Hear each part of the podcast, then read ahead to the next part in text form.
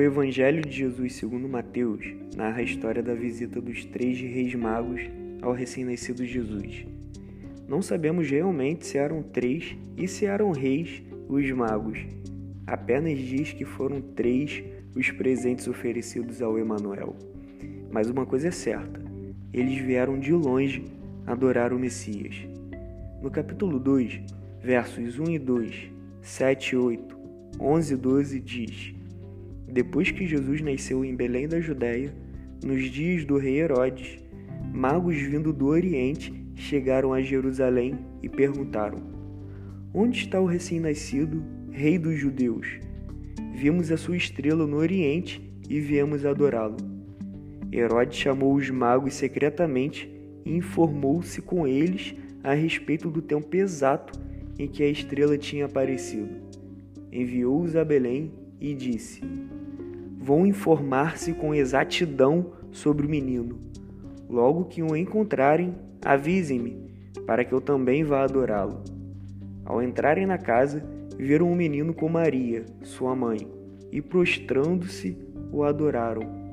Então abriram seus tesouros e lhe deram presentes: ouro, incenso e mirra. E tendo sido advertidos em sonho para não voltarem a Herodes, retornaram à sua terra por outro caminho. Nessa passagem, podemos observar vários pontos. Um deles está muito claro, né?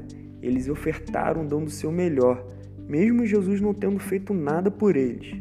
Outro ponto foi a obediência, não retornando ao rei Herodes. Mas não é sobre isso que quero destacar nesse podcast.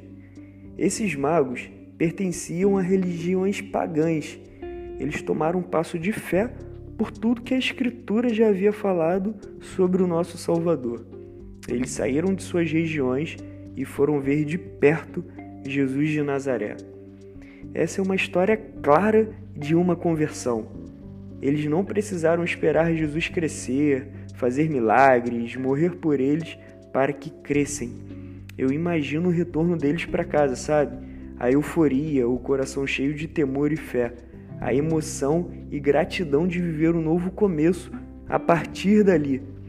É uma das histórias de conversão mais impactantes de toda a Bíblia. Esses homens caminharam, procuraram e encontraram Jesus. Mas hoje, Jesus é quem nos encontra. Deus te abençoe.